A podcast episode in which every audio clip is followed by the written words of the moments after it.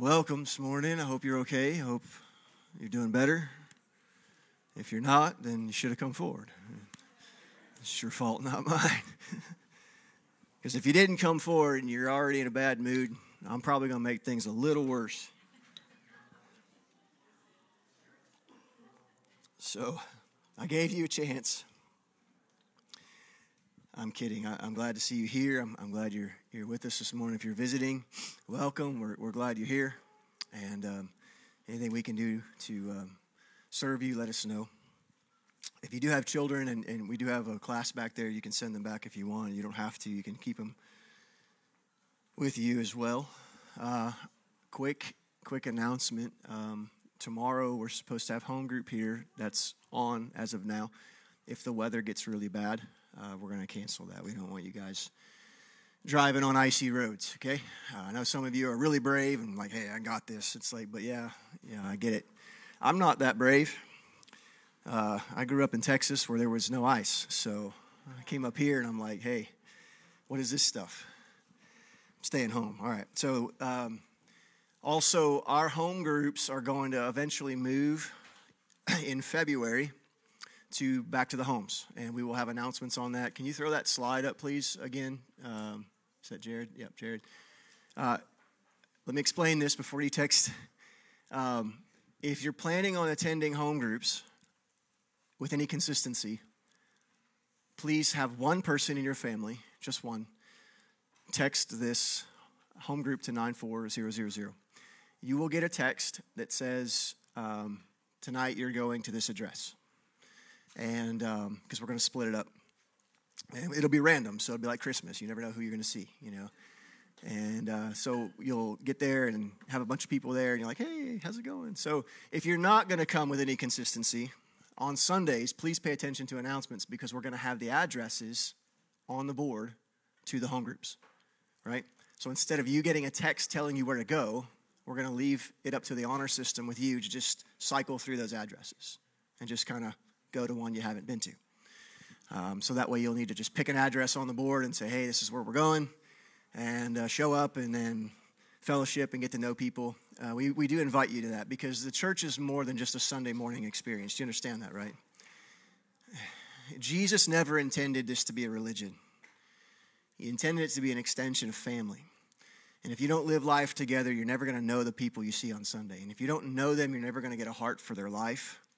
You're never going to get a heart for their, what they're going through. And it's going to be really tough for you to pray accordingly. Because prayers that move you move God. If they don't move you, they're probably not going to move the Lord. Because He's not here to dictate us. He says, You ask of me. And if we don't get a heart for people, we're never going to have a posture, a posture of intercession It's true. But when you begin to love somebody and you begin to know them and you begin to understand the struggles of their life and the difficulties that they're going through, then eventually when you realize that so and so's sick or so and so's going through a rough time, it's a little easier to get on your face. And they need that. They don't need you to forget their name, they need you to be there for them when they need it. Because everybody's going to need somebody at some point. You realize that? So, this is what we do. This isn't church, it's a gathering of Christians, of people who love God. The church is a family. And so we invite you to come be a part of that. Uh, you don't have to be. We have a lot of people who are just, they're okay with them doing what they do, and we're good with that. We don't demand or, or look down on anybody else, but we are inviting you to come be a part of that if you want to. Uh, seems like I was going to announce something else. I don't remember. Okay, must not be important. Okay, let me please. It's been a minute since we've been up here. Uh, I've been up here anyway, so we're alternating. Uh, Tyler, you got did a great job last week. Everybody, how many enjoyed that? It was really good. Um, and then we had um, Brother Chico here. How many guys were here and enjoyed that? It was good. Yeah. So now you get me again. I'm sorry, I apologize, but this is just the way things work here until it changes. You can pray harder for it to change if you don't like it. And uh, until then, yeah,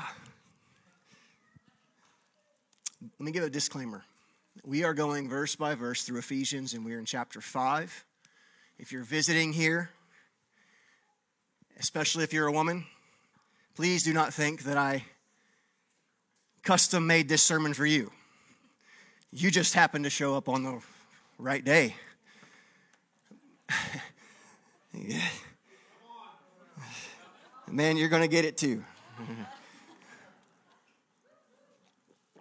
oh, my goodness, such a touchy subject because it's been abused. We're talking about the power of submission. We got to Ephesians 5, where Paul speaks of the family order and wives submit to your husbands. Let me just say this right off the bat. I'm going to get some disclaimers here, but if, if you read the Word of God and you read that scripture as a woman, and something inside of you cringes and turns upside down, you're the one that has the problem. I realize there's abuse. My disclaimer is this you never submit to abuse, ever. Religious abuse, emotional abuse, physical abuse, financial abuse. You never submit to that. That is not what Jesus is talking about in those verses. Okay? So because the word because submission has been abused by all of those circumstances and all those manipulations, it doesn't take the truth away from the reality of the scripture. Just because someone abuses a truth doesn't make that truth untrue. And it doesn't give you the right or me the right to not be able to do it. Because abuse happens on both sides of relationships because people are selfish. I didn't get any amens on that one. I'm surprised. It was generic. I wasn't pointing at anybody. All right, so we're going to work harder for, for that. You guys with me? Okay.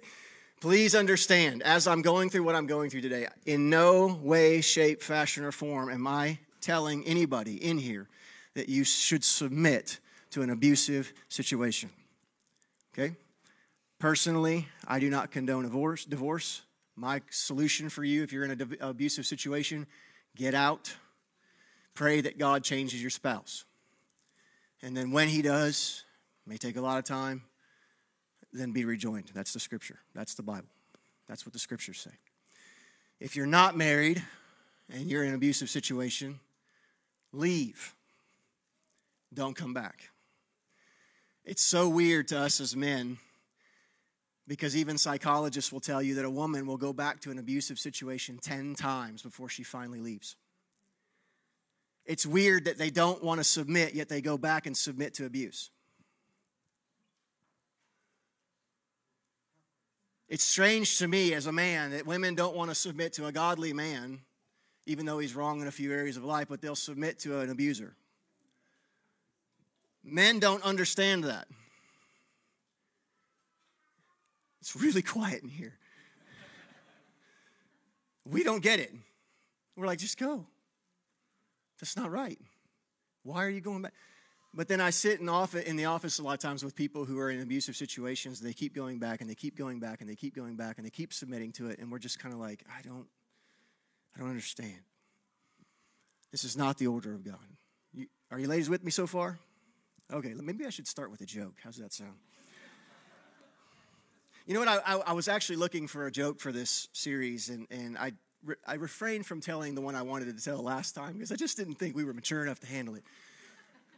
But as I was going through most of the marriage jokes, you know, um, I, I realized that most of them are angled toward men. And I, and I realized that because I realized that a lot of times when you tell a joke about a man, they laugh. They think it's hilarious. And women laugh too. They think it's really hilarious. But if you tell a joke about a woman, the men still laugh and then they get in trouble. yeah. Let me give you an example, right? What's the difference between a boyfriend and a husband? 50 pounds. Imagine flipping that around.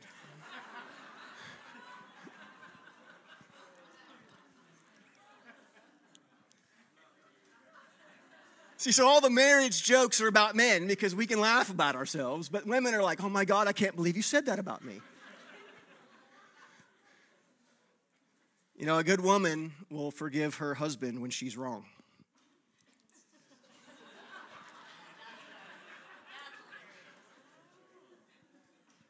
See? I mean, come on. All right, never mind. All right, let me see this here. Um, you know why it's so funny is because we we're we're meant to draw out both the good and the bad in each other.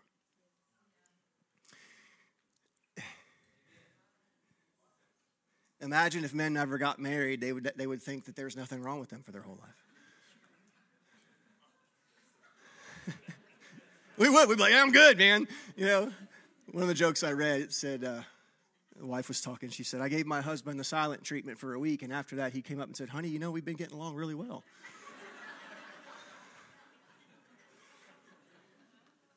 oh, goodness. I'll stop. I'm sorry.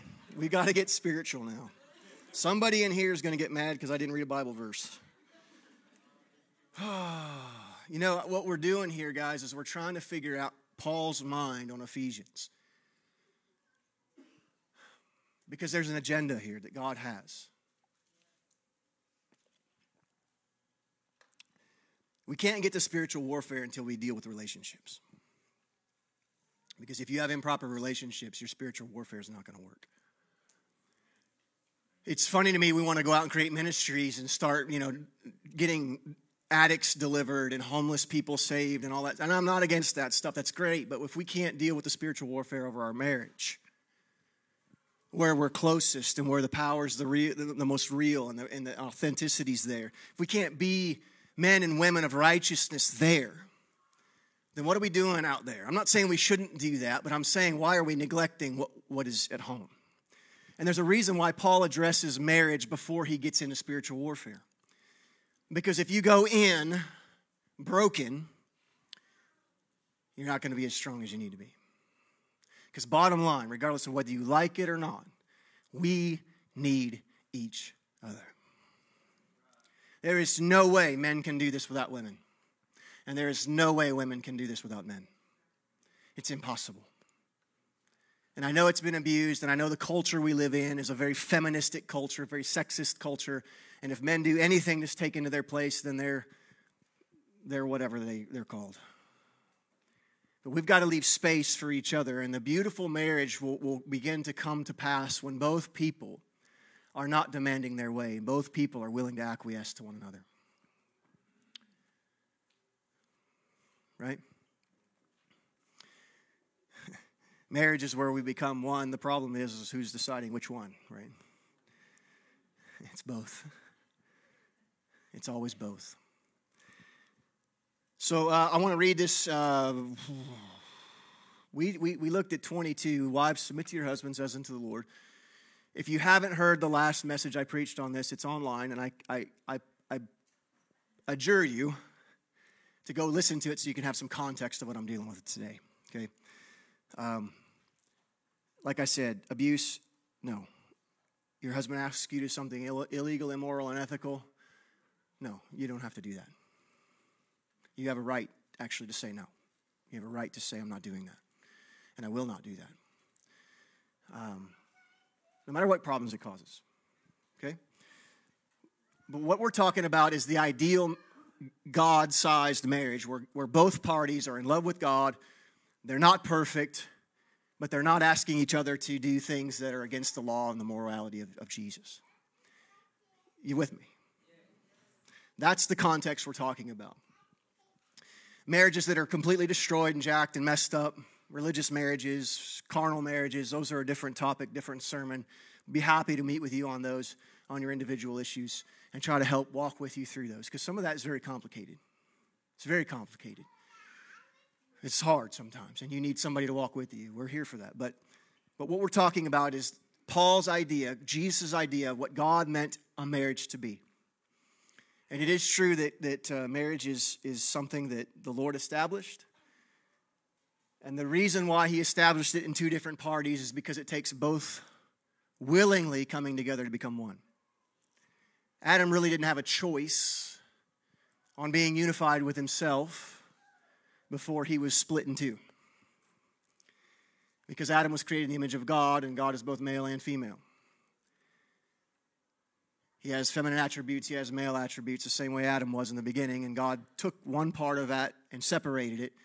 And the reason that is, is because if it comes together in unity, it's because it only happened the way God intends for it to happen, because it can't happen any other way. So if God sees a unified marriage, he knows his, his rules, his laws, his order, his love has been established. It's just a byproduct. He sees it. It's the testimony of a, of a godly life. And the last time we talked about this, we, we went through some of the fall in Genesis 3, what women deal with, why fear is such an issue for women, uh, why what they see is so hard for them to understand, and, and, and they freak out over a lot of things. And I say that in a nice way. They mean well, but women are seers. They just are. Women have an intuition. They call it that in the, in the secular world. It's a seeing ability that God gave them. It's from the Lord, but it can be manipulated. Both parties have strengths that are their greatest weaknesses, which is why we need the other. We need each other. Women have an understanding, they have an ability to feel things out. And we need that, but we don't need it abused. We don't need it forced and manipulated. We don't need the nagging thing, that doesn't help. I'll get to the men later. Men's job, your job is to create an atmosphere where women are safe, they feel safe and so that trust can come. But both parties have to do their, their job. But I want to touch on it. I'm not going to deal with so much the, the, the, female side today. I'm going to carry that on the next time I preach. But, but what I want to talk about today is the generic submission reality. Because as I said last time I spoke on this, women, you, your job, part of your job is to show us men what it is to be the bride of Christ. We need to be shown how to be that to Jesus. And every time you serve, every time you love, every time you step out and you do what God's telling you to do, the way God's showing you to do it, in your, your strength and your capacity, you're teaching us how to be that bride to Christ. You are the testimony of God in the earth, of what the church is supposed to be. It's funny to me that, you know, women feel like there's so much underneath men or whatever biblically, and that's not even the point at all. God chose you as his representative to teach all of humanity what it is to be the bride. What? That's a, that is a powerful place in God. We talked about the last time we talked about this that a wise woman builds her house and a foolish one tears it down with her hands. It doesn't say anything about a man building a house. See, I, I spoke on this. It's, it's a man's job to protect what a woman builds. You have the capacity to build. We're going to go through Proverbs 31. We're going to go through those things and show you what it is to be a biblical woman. But we've got to get rid of the stuff that gets in the way that causes the division in the home. Because if the home's divided, spiritual warfare, Ephesians 6 cannot come. If we can't properly fight as the church, then we're going to fight with the church. And that's all we ended up doing in the last 60, 70 years, it seems like. You, you with me? The power of submission is something that happens to everybody, it's not just women. God chose you to show us how to do it.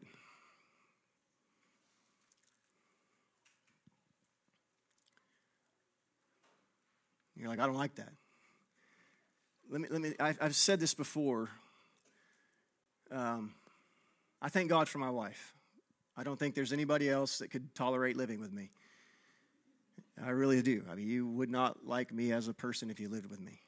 I'm not mean, but I'm not like I don't I don't play games. I'm just who I am.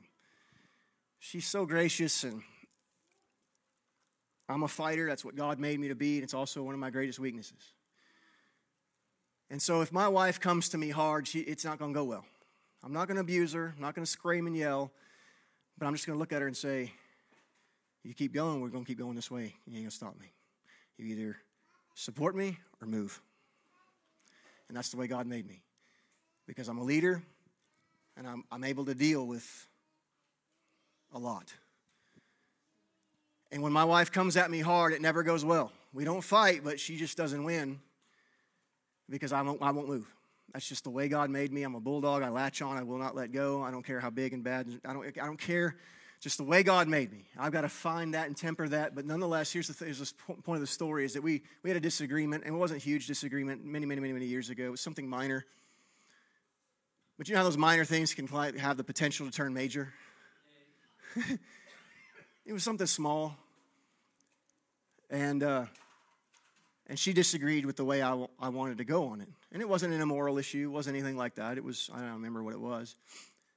And I said, Look, I, I think this is the way we, we need to approach this. And she said, No. And she started kind of getting riled up. Well, that got me riled up. And you know that's how it works. if you deal with a strong man, you rile him up, it's probably not going to go well. Most men don't get riled up because the society has beat them down to the point where they just say, Yes, dear, and move on. I'm not that guy. Sorry. Those yes, dear jokes aren't funny to me because it doesn't work in my home. But she started pushing on me, and I started burning up, and I started kind of like, I'm like, oh no, this is, you, push me, this is what we're doing. This is what we're doing. And finally, it got a little tense, you know, and, and, and, and she stops and she said, You know, she said, uh, I trust the Lord in you. And I don't agree, but if this fails, we'll fail in it together. And I'll follow you through this. You know what that did instantly to my tenacious warrior attitude? I submitted. I took a step back. Here's why because I thought, I don't want to lead my family wrong. I don't want to cause this thing to fail. And so I took a step back and I was willing to look at both sides. And what changed the scenario? It was her submission to me that changed my heart.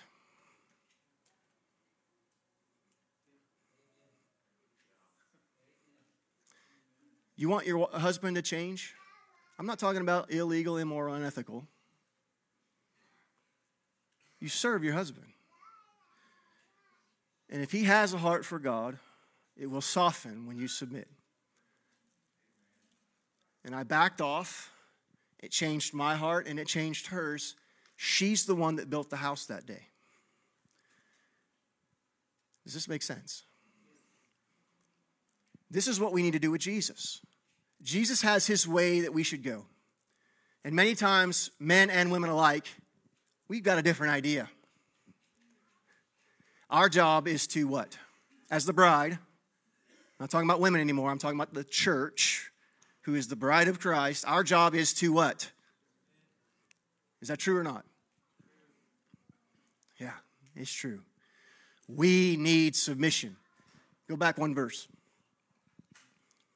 See, many people read this verse and use it as an excuse to not do the second one.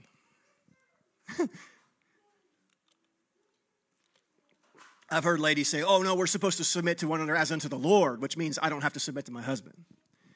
Wrong. If you didn't have to submit to your husband, verse 22 would not be in there. However, this verse is the corporate idea of submission. We need to submit one to another. Do you realize that you have gifts in here that I have no access to? Like you have a gift in your life that I do not have. And if that gift is going to prosper and lead in a, a scenario that we need it in, I have to submit to that gift. Even if I disagree. As a pastor. Because my job is not to be a dictator, my job is to be a facilitator of God's ways in people, to make room for God in his gifts that he's given others. And submission is an indication that we disagree. In fact, like I said a couple weeks ago, submission isn't submission until you disagree. Yeah, we like that one. No amens. I know. I start with, I mean, we read another joke. I mean, this is true, guys. I mean, like, you know, we use the idea that, you know, like, hey, kids, we're going to Disney World. And, you know, their kids are like, I don't want to go. You know, it's not going to be the case, you know. Like, oh, yay. Are they submitting? No, they're not submitting. I already want to do it anyway. It's not submission. See, for, for men to submit to a, a, an attribute in their wives, which you do have to do, you have to listen, and sometimes you got to submit to those things that they, they hear from the Lord. But for men to do that, they've got to disagree. And for women to do the same, they have to what? Disagree. Do you know what makes submission hard? We touched on this briefly knowledge.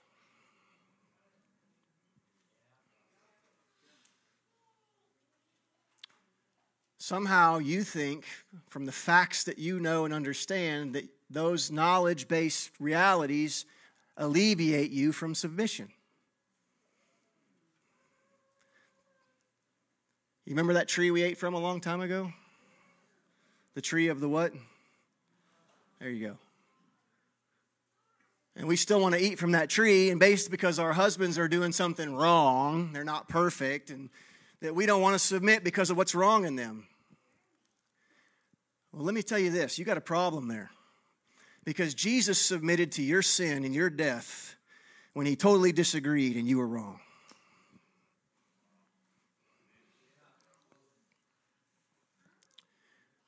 It wasn't his sin he carried, it was yours. And he disagreed with your opinion, your theology, your lifestyle, your arrogance, your pride, your lust, your greed, your selfishness, and he took it all upon himself in a submissive role as the role of a female in Gethsemane. Let's turn there. Let's go to Matthew chapter 26. Maybe time to get there. Let me, let me say this there is no marriage in heaven. But what we are in heaven, what we become in heaven, what we will be in heaven, is often determined, determined by what happens in our marriage. Your marriage is the single most valuable case that God can use, the resource that God can use to make you into his, the image of His Son. Most marriages fail because they're looking at how the other one should change.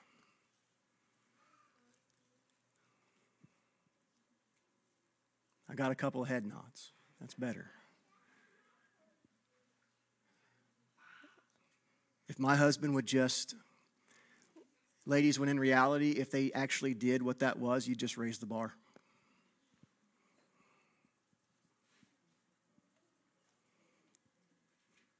You would.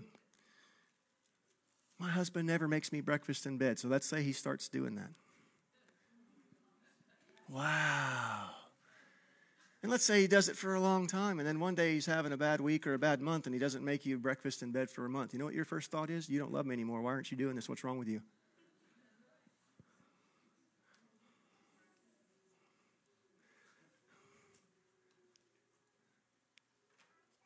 And then if it's breakfast in bed, it's something else. It's the, well, you, but you never help with the dishes, or you never do this, or you never do that. And if they start doing it, you're just going to keep raising the standard. Why? Because that's human nature.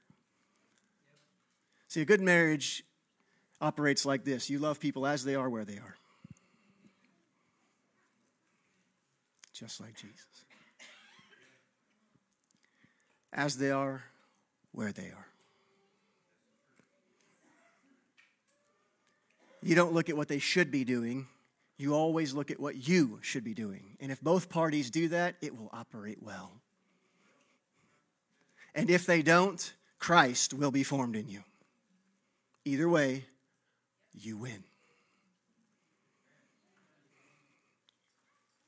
See, marriage is not about you getting the other party to change, it's about glorifying God. See, because if you're looking at your other spouse to change, your marriage is selfish. It's about you, it's about what you want. And marriage isn't for you, it's for Him.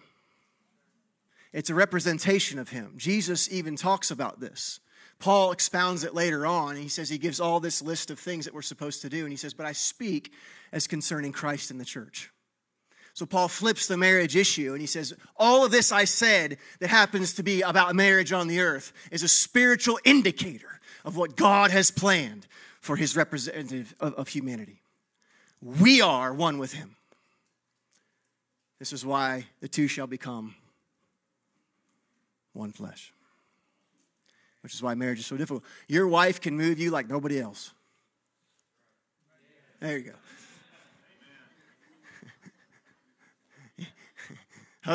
husbands, yeah, you're gonna get in trouble for that later. Let me, let me fix it. Your husband can move you like no one else. oh, oh, my wife said amen. Okay. That's so funny. Submission is a seed that you sow that produces a harvest for later on. See, a woman, if she submits, a person, if they submit, a husband, if they submit, especially to pastoral counsel or whatever it might be in their life. Somebody who submits, they want to see they want to see things happen right away. Like I, I, I washed your feet. Now you you owe me a response. No, they don't. If service is given with an expectation, the service is selfish.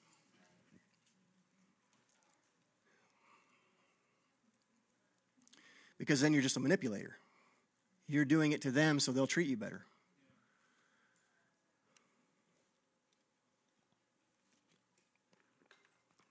Uh, am I making sense this morning? So, this is a spiritual issue. How, how, many of you guys realize that the, the, the little arguments, the small things, the hardships, the difficulties in your marriage are the things that are almost the greatest moving capacities that God can use to make you like His Son?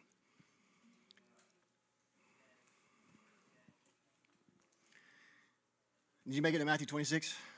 Did I tell you what verse? Okay, that was unanimous.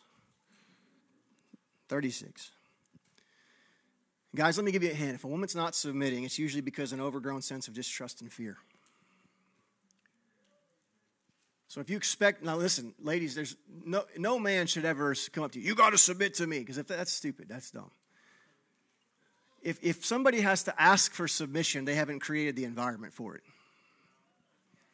Because true biblical submission is voluntary, it's not forced. It has to be voluntary, which means you can't demand anyone do it. The same way a pastor can't demand you submit to the church, but it's biblical. You should. But because it's been abused, people don't. So it's a real tough topic to preach on, especially when you're the pastor of the church. so let's bring a guest speaker in to talk about it. That's safer.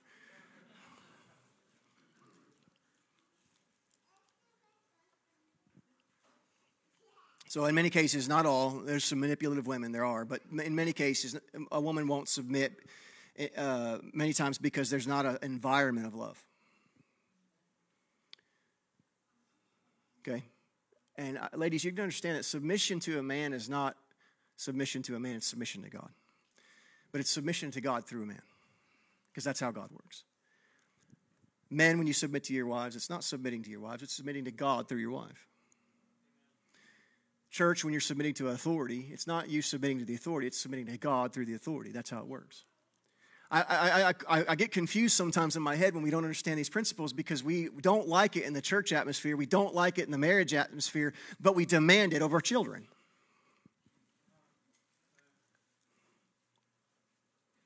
I'm not going to submit to that pastor, and I'm not going to submit to my husband, I'm not going to submit to my wife, but kids, you're going to do what I say. Okay, because we know that God moves through authority. Parents, male, female, how many times has God spoken to you, through you, to you, for your kids? How many times have you made a decision that kept them from disaster? How many times have you kept them safe? How many times have you counseled them? How many times did you know the Lord was speaking through you to them? It was the voice of God. Yet we will not allow that to return to us. We're only okay if it's coming out of our mouth, never into our ear. So we demand submission from everybody, but we give it to hardly anyone. Men are terrible with that. Because they feel like because they're the head of their home, they have to submit to nobody. That's dumb. Submit to one another, the Bible says. Men want to carry everything on their shoulders and never let anything out because they've been told that to be a man, you got to be tough and you got to be strong and you show no emotion. And that's dumb. And they don't want to see, be seen as weak. When Jesus says, When you are weak, see, we know the answer. We're just not able to make it come to an incarnate reality because of pride.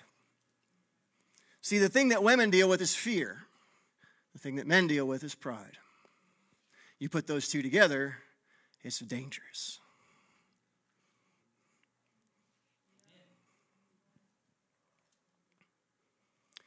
Men need the affirmation to lower the pride, women need the love to ex- exit the fear. What's the Bible say? Cast out fear? Pure love. It doesn't say deliverance. I love it when I see deliverance ministers trying to cast out fear. I'm like, you're an idiot. have you not read your Bible? The only thing that casts out love, fear is love. The reason, it, it, the reason fear doesn't get cast out like other devils is because fear is there by choice. It's an invited reality. You hold on to it willingly. And it can't be cast out because it's directly tied to the human will. But love, when it comes, it unties that tentacle and lets people make them let go inside. And then the love pushes that thing away. Now, we'll get to that part. And ladies, you'll have your chance on other issues too. But man, I've dealt with you a little bit. I'll deal with you some more. But love is not something that you get to decide what it is either, ladies. Well, you're supposed to love me. What does that mean? Because if you ask 40 people what love is, you're going to get 75 answers. Love is not something you predetermine. Love is a person, not an action. And if you define love by actions, you're going to miss the person. Because in reality, many times men are trying to love their wives the best they can. And it's just not good enough, which causes them to have to grab onto more pride to make themselves feel valuable. And so a woman ends up actually burning her man by causing him to have to give in to what her definition of love is, and then it's never good enough for him because he can never fit that definition because it's a manipulated form of God. When we try to redefine love, we're making a molten image into whatever thing we want to create. The same way the Israelites did. See, love is a person who showed himself in the act of service. So, wives, find the areas that your husband is trying to serve you and thank him for it. And then let God move on the other areas of his life where he's not. The chances are good you're not to God's not going to let you be his Holy Spirit. He'll let you be his helpmeet. But your job is not to convict your husband.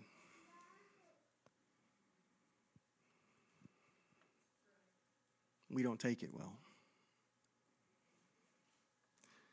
You with me? So let's look at this. Jesus goes to Gethsemane. I want to walk you through the next few verses on a, on a model of submission and what it did to the world. And how our Lord, Jesus Christ of Nazareth, showed us what it was like to submit. Because let's, let's lay the context. He is the groom. He just got done proposing to his bride at the communion supper. He went through an act of proposal in Hebraic understanding. He asked her to marry him, to be one with him, to eat his flesh. Why?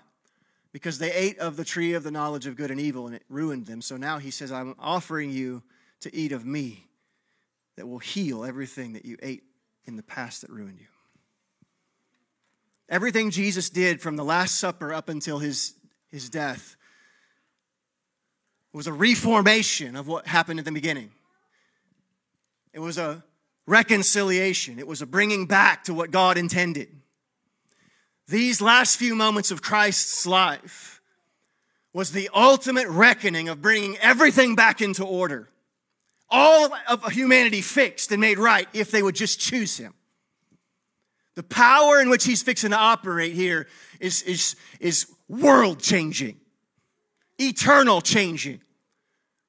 And we would think that if this moment is going to change so many things, if we didn't know the end of the story and someone told you that the things that Jesus is about to do is going to change the entire world, we would think he's going to grab a sword and start lopping off heads. But what does he do? He goes back to the place where we fell, which was in the garden. And he takes a feminine role, the same role Eve did not take in the beginning. Because in the beginning, most both both parties were supposed to they were equal. Physically, they were equal. And both parties were supposed to submit to one another. But when Eve did what she did, the consequence of that was a physical demotion, not a spiritual one, a fleshly demotion. Thank God we're going to lose the flesh. Thank God in Christ there's no male or female. Thank God that when we get there we're going to be sexless. Thank God for all those things. But while we're in the flesh, there was a demotion because she's the first one that chose not to submit. She was the first one to choose to see something. And so Jesus takes her role on. The groom took on the role of the bride and submitted to your sin every foul word, every horrible thought, every selfish thing, every sin, every demonically possessed thing you ever did, he took it upon himself. And he disagreed with you. Because it's not submission until you. He carried the weight of your rebellion, of your arrogance, of your poor, wrecked theology.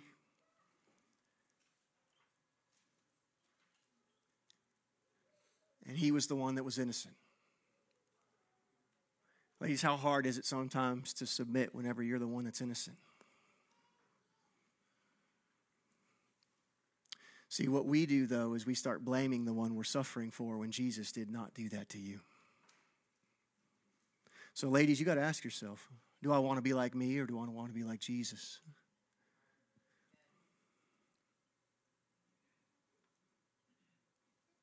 Because am I going to tell you that when you submit, it's going to be easy? No, it's going to be the hardest thing you ever do.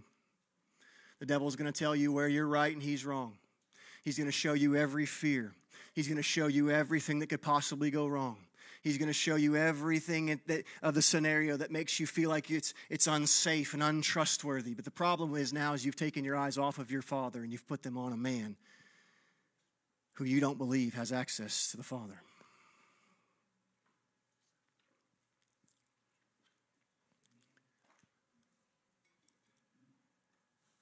Verse 36 Then came Jesus with them to a place called Gethsemane. That word means the press. It's the place in the Hebraic understanding where they would take olives and they would crush them. And what was inside would come out. It's funny that when we have to come into a submission, both male and female, when you disagree and you're in Gethsemane, what's inside you comes out.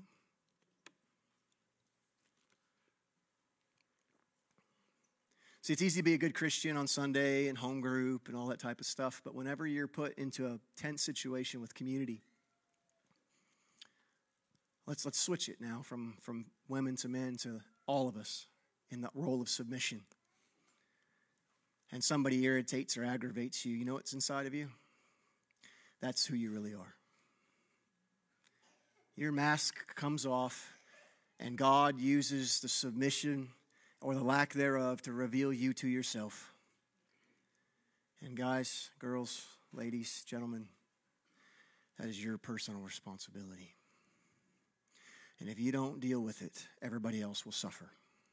Because even if you're right, factually and by knowledge, or even I heard the Lord, and you use that to tear something down, you are so wrong.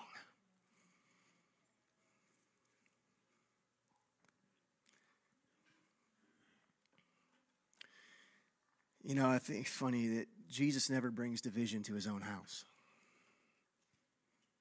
He said division would come, but he said it would come to those who don't believe. He never brings division to his own house. So I think it's funny sometimes when people say, I heard God, and, when the, and, the, and this God they heard is causing all this division in their home. As a pastor, I'm like, no, you didn't hear God. I don't care how spiritual you think you are what you're standing on right now is destroying your house.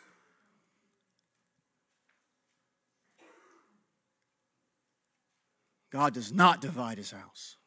He hates divorce. He hates division.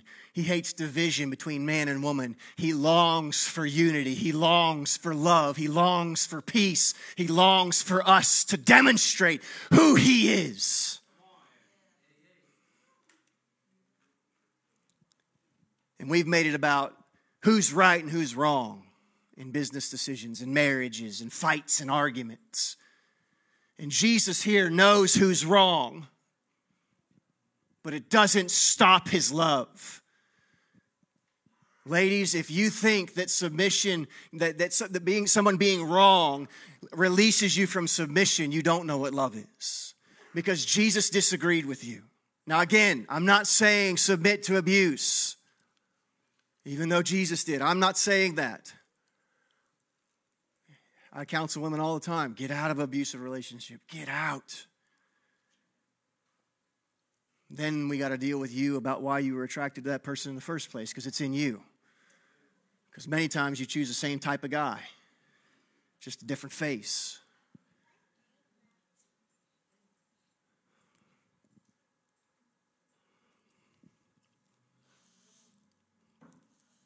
He came to pray and he said, Sit here while, while I go pray.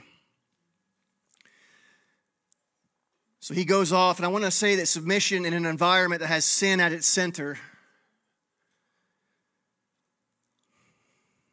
male or female, you must follow the process and the pattern of Christ.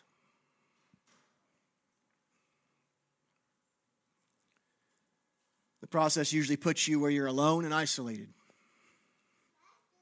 And you feel alone and isolated. How many ladies like that place? Nobody likes that place. Jesus didn't like that place. How do we know that? Because the next verse, he took some people with him. Because the thing, when you're going through suffering and submission, the thing you want the most is companionship. But it's the thing you don't get. And Jesus didn't get it either. Are you seeing this? This environment is where fear and trust grow. Which one is determined by you? when you're put in a, in a situation of, of isolation where you feel like you're going through this on your own, you're by yourself. My husband isn't helping me, he's not there for me. In that place of isolation, fear and trust grow. Which one is determined by you?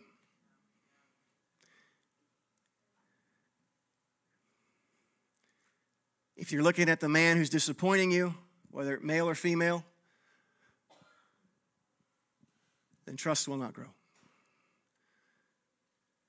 Because trust sees that the Father is able to use even the enemy to bring about salvation.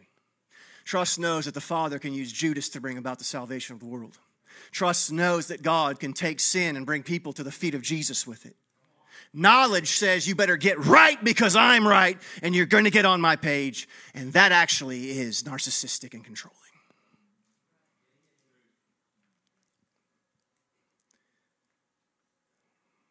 There's no power in knowledge. Bible says knowledge what? Puffs up. Makes you feel like you're right and everybody else is wrong.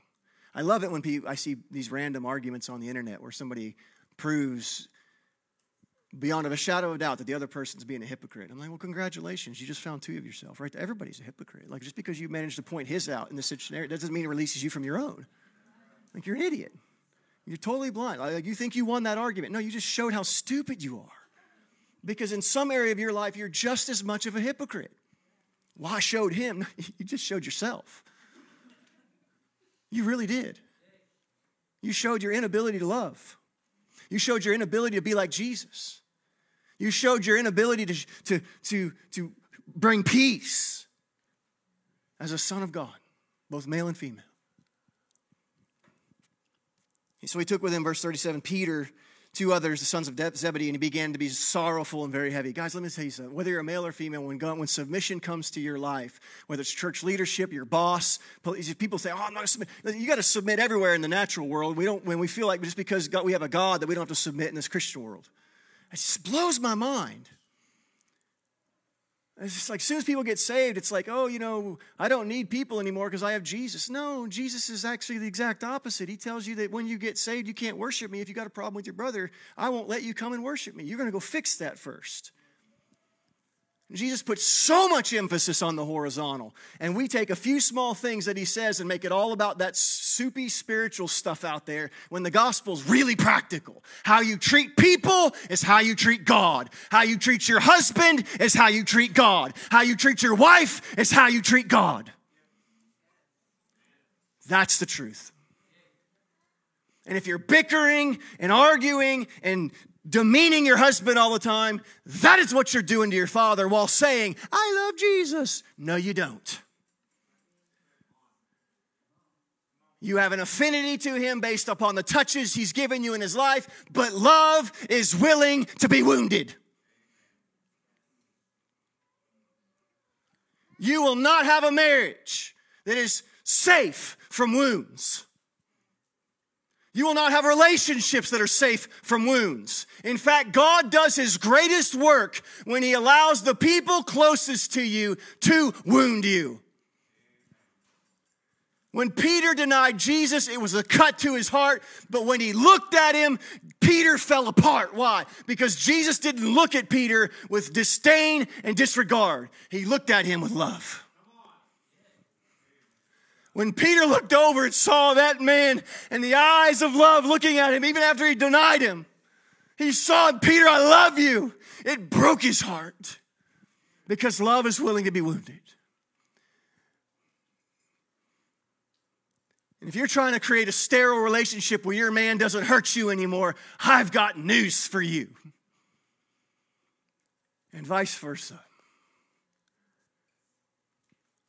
God allows these hardships and trials in our life through marriage and close relationships and church reality to show us where we are not in love with Him by not being in love with His people. Do you realize? Do you realize that, that the Bible speaks more on gossip than it does on other sins? Why? Because gossip is a sin against your brother.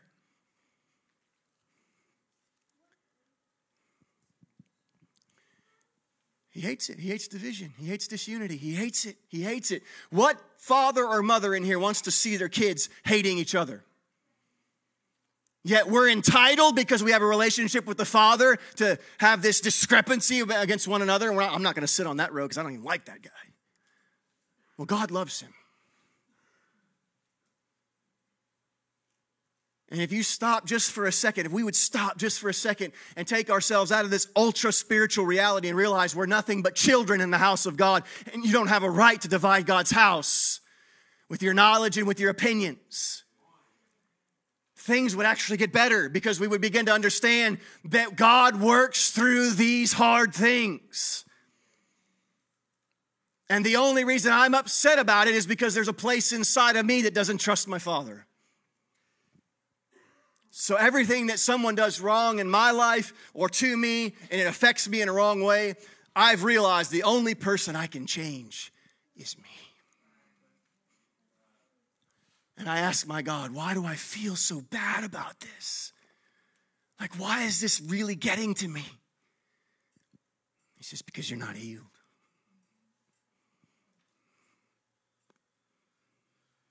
Because if you were healed, it would move you just as much as it moved my son when he was there after his betrayal. It didn't move him at all. See, in our mind, we would think that what Peter did would justify our not dying for him. Yeah? Oh, yeah. Well, I mean, if Peter wouldn't have done that, I would have went to the cross for him. But because he treated me like that, I'm not gonna. I'm not gonna have anything to do with him because I'm justified in my pain. Are you? See, sin in us or in others is a heavy burden due to knowledge, right?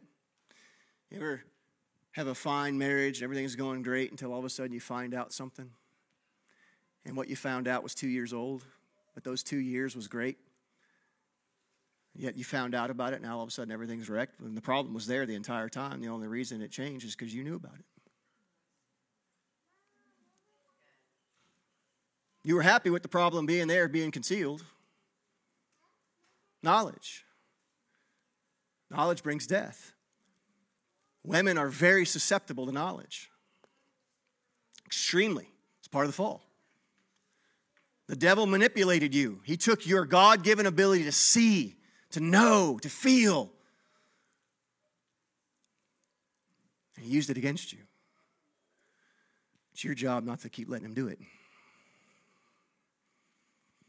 Because it's a powerful gift, but it has to have a harness. So he took Peter.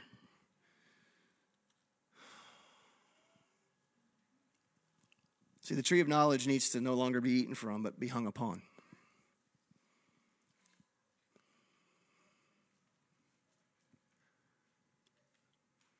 Jesus knows that it's your sin.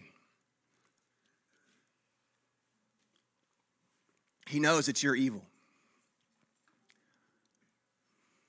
He knows. But he's still willing to hang on it.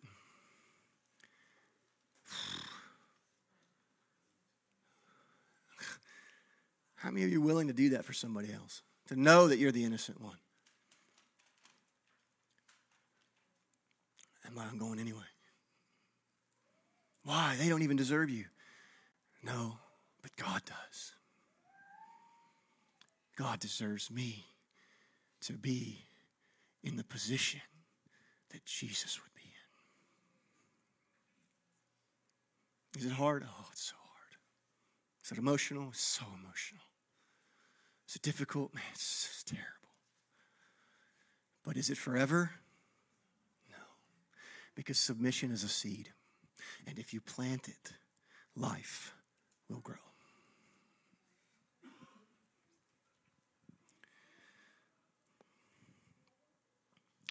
Jesus wants companionship here. He took Peter and James and John. What's the next verse? He said, My soul is sorrowful, even to death. You know what was weighing on him? Please Please don't let the teeth be pulled out of this. Your sin.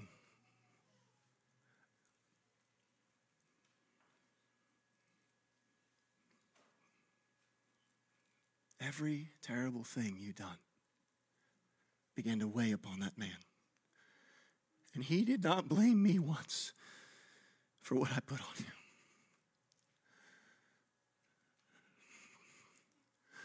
So why do we blame each other? Because we're not like Jesus. But we say we love him.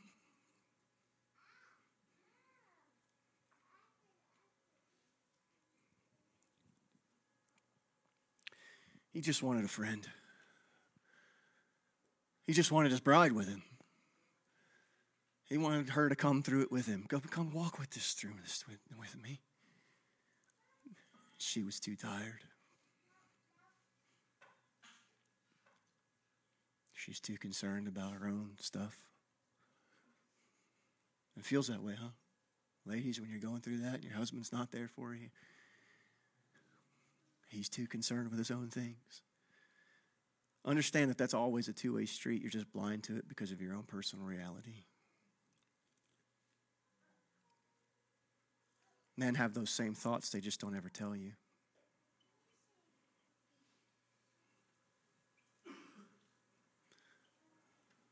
Jesus just wanted a friend. Stay and watch with me.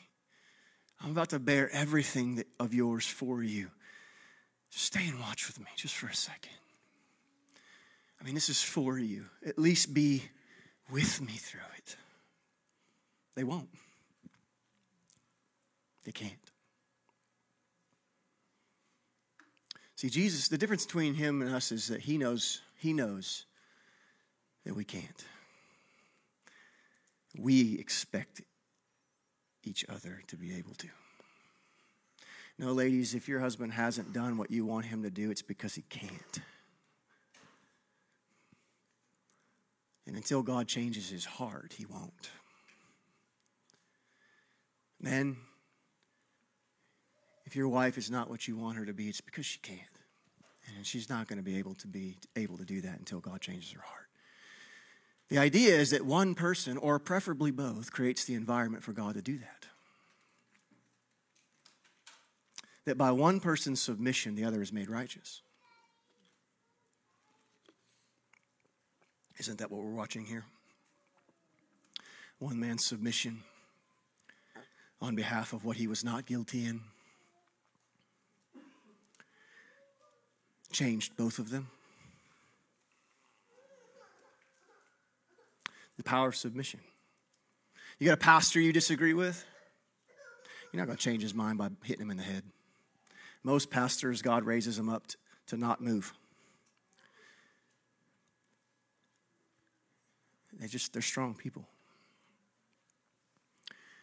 And in their mind, you know what they're saying is like, well, if God wanted you to be the pastor of this church, he would have ordained it. So if your ideas are that great, maybe you should change your angle. I never asked to be up here. I didn't want it. It's the last job I wanted on the planet. Never, never did I want to be a pastor. It was always something else. Evangelist. Those guys have it made, man. Like they can go in, preach at a church, upset everything, and leave. It's like, dang, man. I know I missed my calling.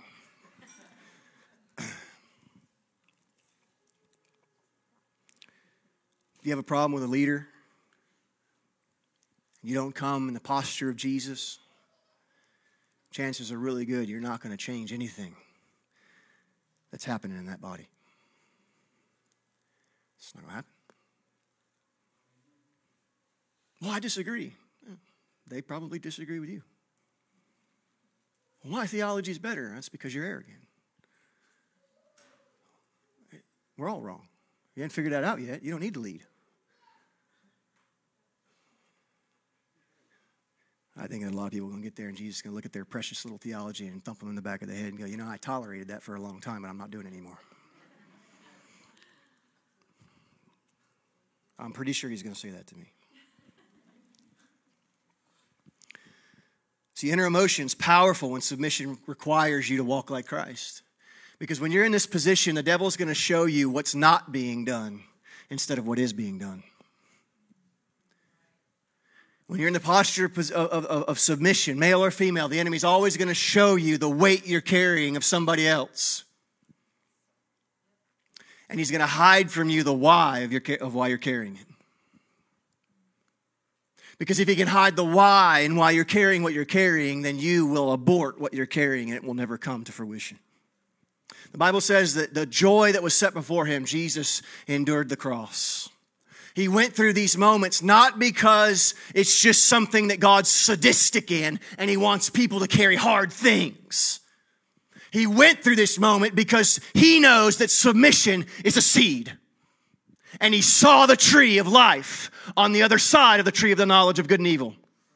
And he knew that he alone had the power to transform the tree of knowledge into the tree of life. And he and he alone. And he was willing to do it for his bride.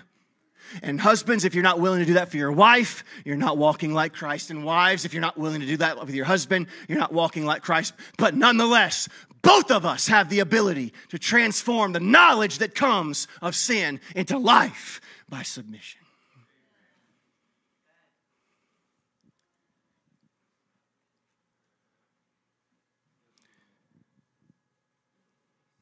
He went a little farther. This really hurts my heart to see God, the author of all life, joy, peace, put himself in our condition, have to suffer the things he suffered. I mean, it's my mind works differently. Like Jesus, I, I know this may sound a little harsh, but God, you realize how humiliating it is to go to the bathroom? Like it's normal for us, but God never had to do that before he came here.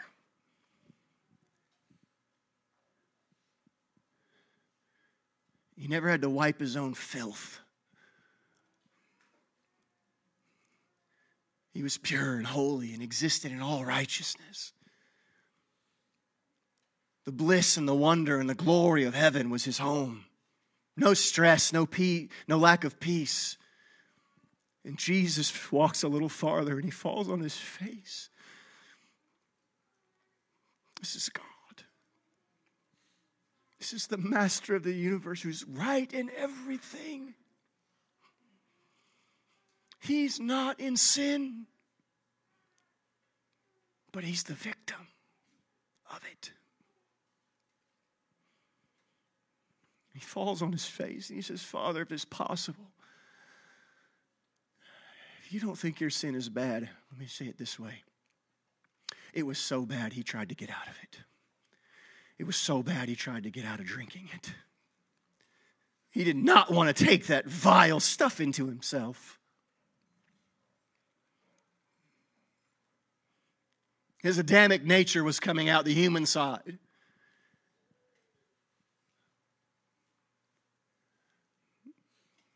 He did not want to drink your life, your thoughts, your negativity, your self hate, and your selfishness and rejection. He did not want to drink that cup. Because when you're in submission, you never want to. You're not going to have this butterfly moment where you're so happy to bear one another's burdens in Christ and so fulfill the law of the Lord. It will not be a mountaintop reality for you. You will suffer.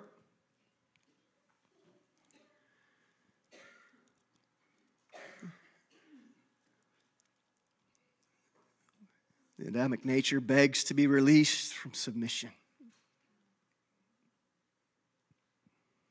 Because it's not wrong. The Adamic nature doesn't see itself as wrong. Jesus wasn't wrong. But he took a feminine form and he showed us what the bride should do and be for one another. Technically, we should have been in that garden, but he said, You're not able to, you can't. So I'll do it for you. Why can't we look at each other in marriage and go, You're not able to, you can't, and I love you so much, I'll do it for you?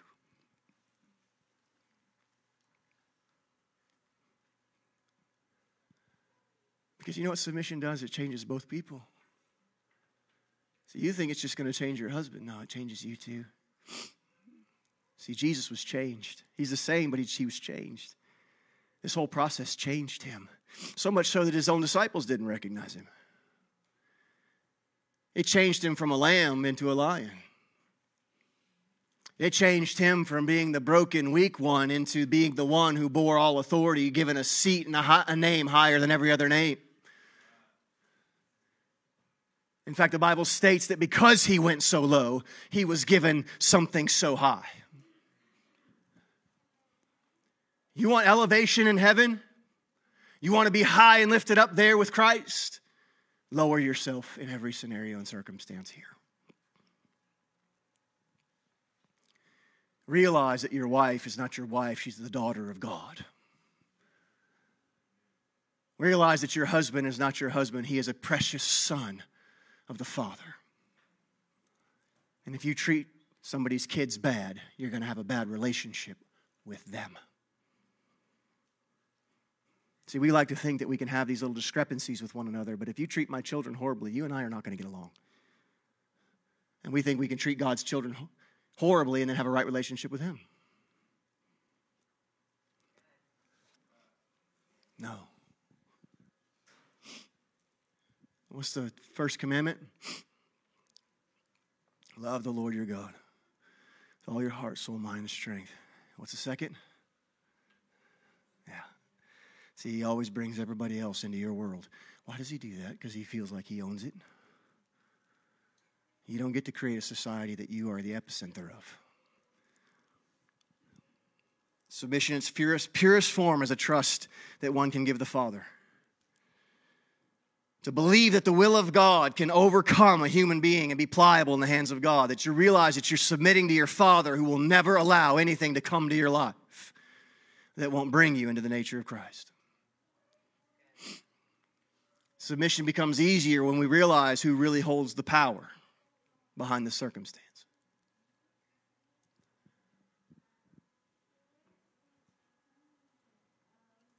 You know, finances are a huge thing in marriage. But it's funny to me that something so temporal can affect something so eternal.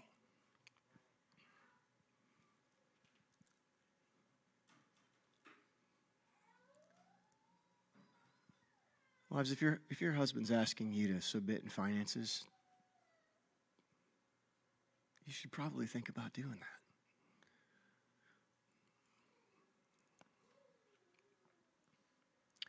You know, the old joke is, is that a, a man will spend $2 on something he needs, but a woman will spend $1 on something she doesn't because it's on sale.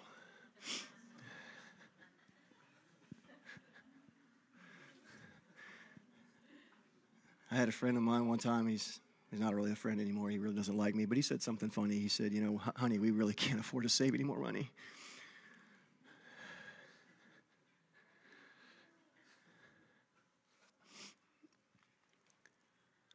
Finances. You got to listen, if there's a discrepancy in the marriage and finances, my suggestion to you is go with the side that's more frugal.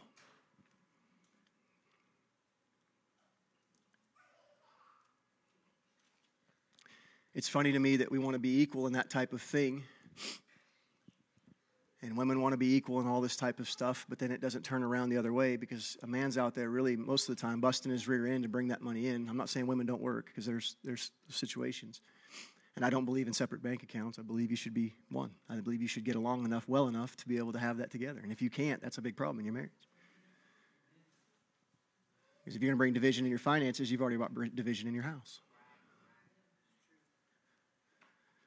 But if you can't submit in finances, then you're allowing something so menial and temporal to affect something so eternal.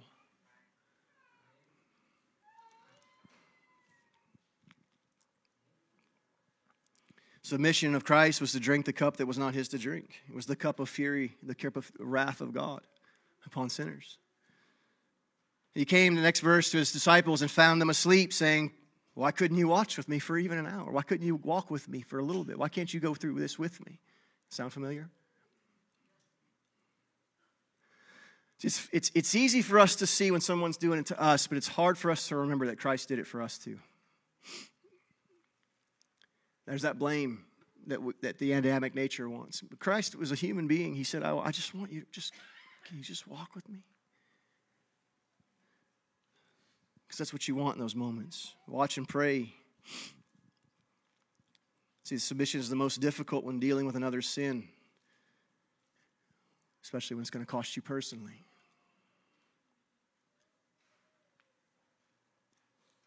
We try to sterilize submission with reality that we have a will.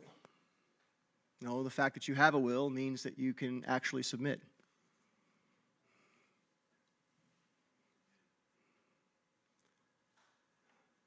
Or you can choose not to.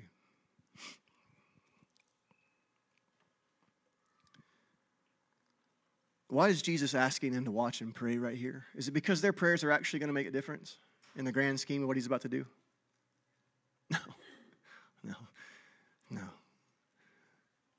No, because when you're in the posture of submission and when you're in the posture of difficulty, you're also in the same position where you're the most manipulated by the enemy. And that's the time in your life where you need to be on your face before God so that way when you're dealing with somebody else's sin, you do it the right way because it's going to press on you so hard that if you're not watching and praying, you're going to be fighting and arguing. There's a reason he was on his face. And there are hardships and times in our life where we need to submit that it's going to take us being on our face. On our face, not in their face. If, a, if an argument already gets heated, you go, you've already lost. Now, there's a difference between somebody trying to interject control or domination into your home, and you have the right to stand up and say, hey, it's not happening here. Take that and go somewhere else. Right? That's, that's, that's different. Somebody comes in, you know, wants to tell me how to run my house on, on micro issues. I'm probably not going to listen to you. That's not your job. And you're going to see a side of me you're not going to like, and vice versa, right? But when it comes in the home, like in the, in the marriage, in the family, in the house, if you get that tense moment that's built already, somebody's already done the wrong thing. Somebody, somebody didn't find Jesus somewhere. And it's not going to end well because both parties are going to go back to knowledge and try to prove who's right and wrong. It takes prayer, it takes watching, it takes being aware in those submissive moments because there's so much spiritual dynamic going on. The enemy's trying to get you to walk out of it, Christ is trying to get you to walk into it. and it's a head mess. And emotions are everywhere, even in men. We might not f- respond with fear, and that we, we, but we might respond with anger, and uh, just the fight comes out. See, the surrender of will is submission. We don't surrender the will of man, but we surrender the will of God. What was the will of God? For Jesus Christ to take upon our sin. Was Jesus submitting to man? No. He was submitting to his Father. When you're submitting, who are you really submitting to? Your Father. No active submission will be wasted in the hands of your Father. It will not be wasted. It will be used to bring forth life. It may take a minute, but it will. He came, found them asleep again, verse 33 and, or 43 and 44. Their eyes were heavy. He left them and went away a third time. What do we see here in the principle? It takes submission as a process. That word, that number three is very important, especially in Hebraic understanding but it's also important for the nature of who we are. We have three parts to our being, and we have to continue to go back to God over and over and over again until all three parts are willing to say, I surrender. One of the reasons why Jesus is so opposed to the religious spirit is it doesn't, it doesn't submit to anybody.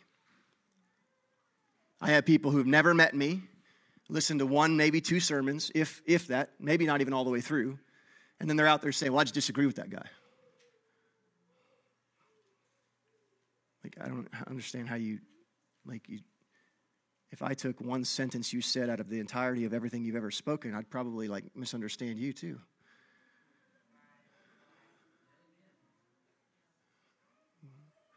But you know what? Name anybody you're going to get along with. You can't get along with your spouse. And you chose them. What makes you think you're not going to get along with me? I mean, come on. Love makes us walk where disagreement can be present.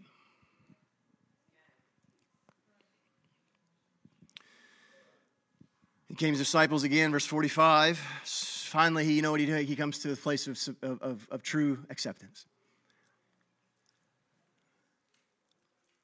One version says, Go ahead and go to sleep. Rest on. I'll carry it. You got to come to that place where that spouse in your life is not going to change and you finally accept it. You're like, you know what? That's okay. You, you just stay who you are. I'll carry that for you. Is it right? No, it's not right. Is, it, is, is what they're doing wrong? Probably. Should they be doing that? No. But who's going to bring God into the moment? And you're not going to bring God into the moment by telling them what they need to do because they already know. Like to, to, to, assume that it's your responsibility, male or female, to tell your spouse what they need to do is to assume that the Holy Spirit doesn't do his job. because he's already told them. They just don't want to listen. They ignore it because they've already got their mind made up. So Jesus left them in the position so he could take his. Jesus left them in their position so he could take his. You need to remember that.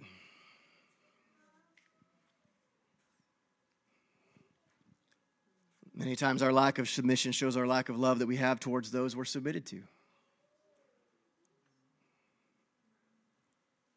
Jesus loved his disciples, and though he invited them into what he was doing for them, he didn't force them, and he willingly did for them what they could not do for themselves. You, you, are you with me? The power of submission is always veiled, but on the other side of pain is praise. What makes submission possible is you know the end result. It may take a year, it may take two, it may take ten. What's it matter? As long as Christ gets his glory from that person's life, what's it matter? Are they not worth it? Are you worth it? Are you worth somebody walking with you for 10 years for? The answer would you say yes. Well, why isn't your spouse? Why, why is it? Why, are they worth it? Are they worth it? Somebody's calling me. They should know better. That's wrong. They're going to submit.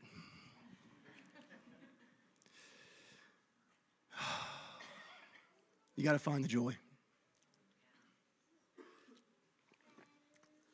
You want to know the true power to get through submission? Find the joy that's set before you. Find the joy. Find the pearl. Acquiesce.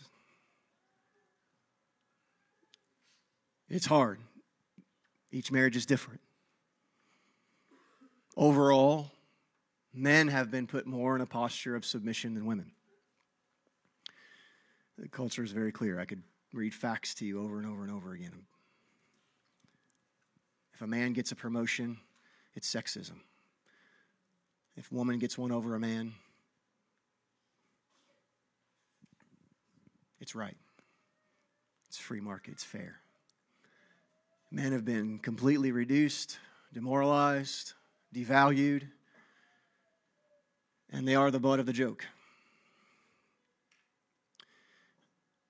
And I think it's funny that in such a feminine based society, if we are that bad, why do y'all still want us?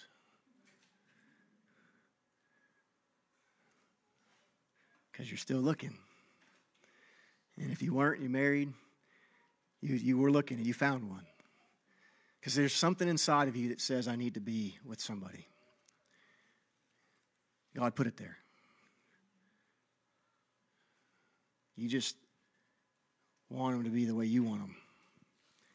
God wants them the way He wants them. And let me say this, guys. Let me say this, ladies. When a man finally comes to his full understanding of who he is in Christ and starts walking that way, he probably isn't going to fulfill you the way you think.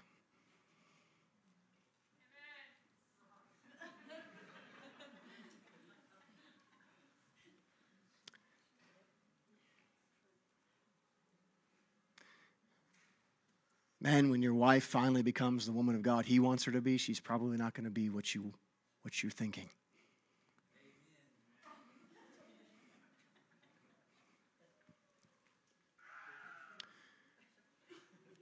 Nobody's perfect.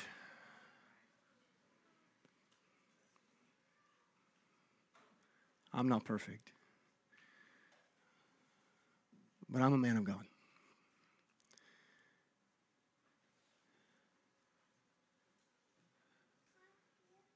And you can evaluate my home all you want. I'm not perfect. I'm not I'm sure I'm not everything my wife wants me to be. Maybe one day I will be, but as we come into the fullness of Christ, we end up being what he wants us to be. And sometimes it takes imperfection to get us where we need to be. And if you're hammering on the imperfection on either side of the spouse, then you're ruining the thing that's going to make them into what Christ can make them to be. Have you noticed, as we've been going verse by verse through Ephesians, how Paul has excessively, over and over and over again, talked about getting along with one another?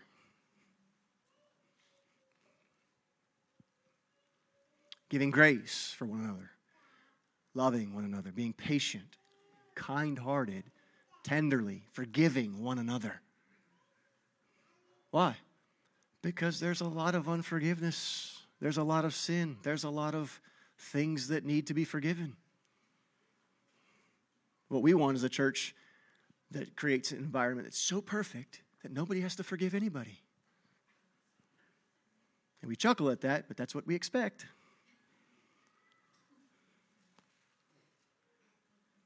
Not going to happen.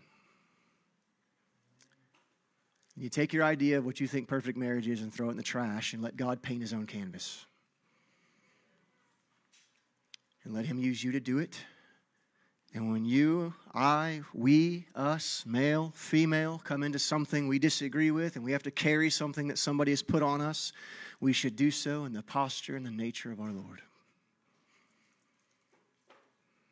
Because the goal isn't to figure out who's right and wrong. The goal is who can give glory to God through what is right and wrong. That's the goal. Who can bring glory to Father? Amen? You're going to go through your own Gethsemane. The temptation is to make it about your pain instead of to make it about the will of your Father. No one's immune to pain. You're not going to go through Gethsemane without feeling it. Don't think that. Don't think that the don't the enemy lie to you that because you're feeling all this pain that you're wrong. No, no it's, it's, Jesus felt it. But so many people make it about their pain instead of about the Father's will.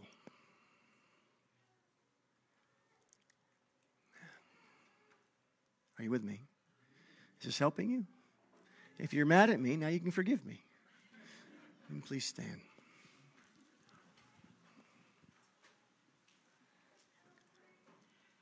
I'm encouraging you to guard your heart against things that would make you think that you don't have to obey the Word of God.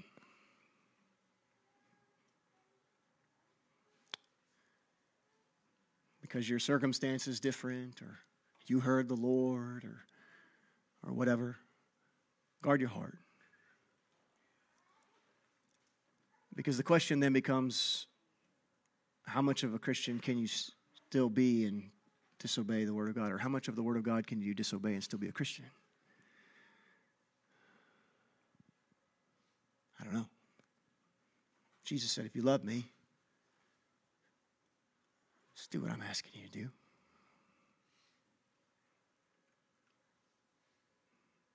Because there's always a way out that the enemy's going to twist scripture with and tell you that you don't have to submit because of dot, dot, dot, dot. Again, I'm not saying you submit to abuse. If a husband's beating a wife, he needs to be beat. And I got a few guys I can grab to help you with that. I can't do it because I'll be on the front front page of the paper, but I got some guys I can help you with.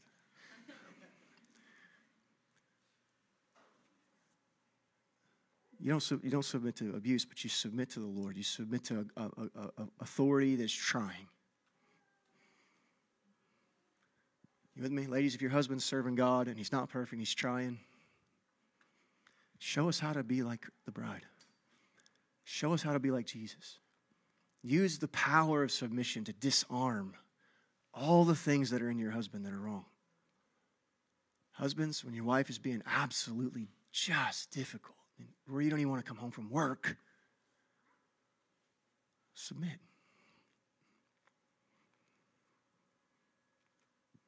Show her the love of Christ. Because it's a two way street. And we need each other. Father, we thank you. You alone are worthy, and only you can bring unity. It's not possible without you. It's impossible without you. So, Holy Spirit, I ask that you would begin to move not upon the opinions that are already present, but upon the, the hearts that are willing. And you begin to posture us in a place where we can see things as they are and give us strength to be able to do it. Give strength to the ones who can stand up and say, I'll carry that burden. I'm not going to like it, but I, will carry it. Lord, I, I love you and I need you. I, I have to have more of you. But I also have to take care of what you've given me, and I, I need you to do that. And I, I pray that every wife and every husband prays that with me, that they would take care of their house. We need you, Father, and I pray a blessing over them to be able to do so. May they receive it and may they release it in Jesus' name. Amen. Guys, you're welcome to stay with us. If you need to go, you can. Uh, we have food back there. The ladies will let us know when it's ready uh, but fellowship with us if you can.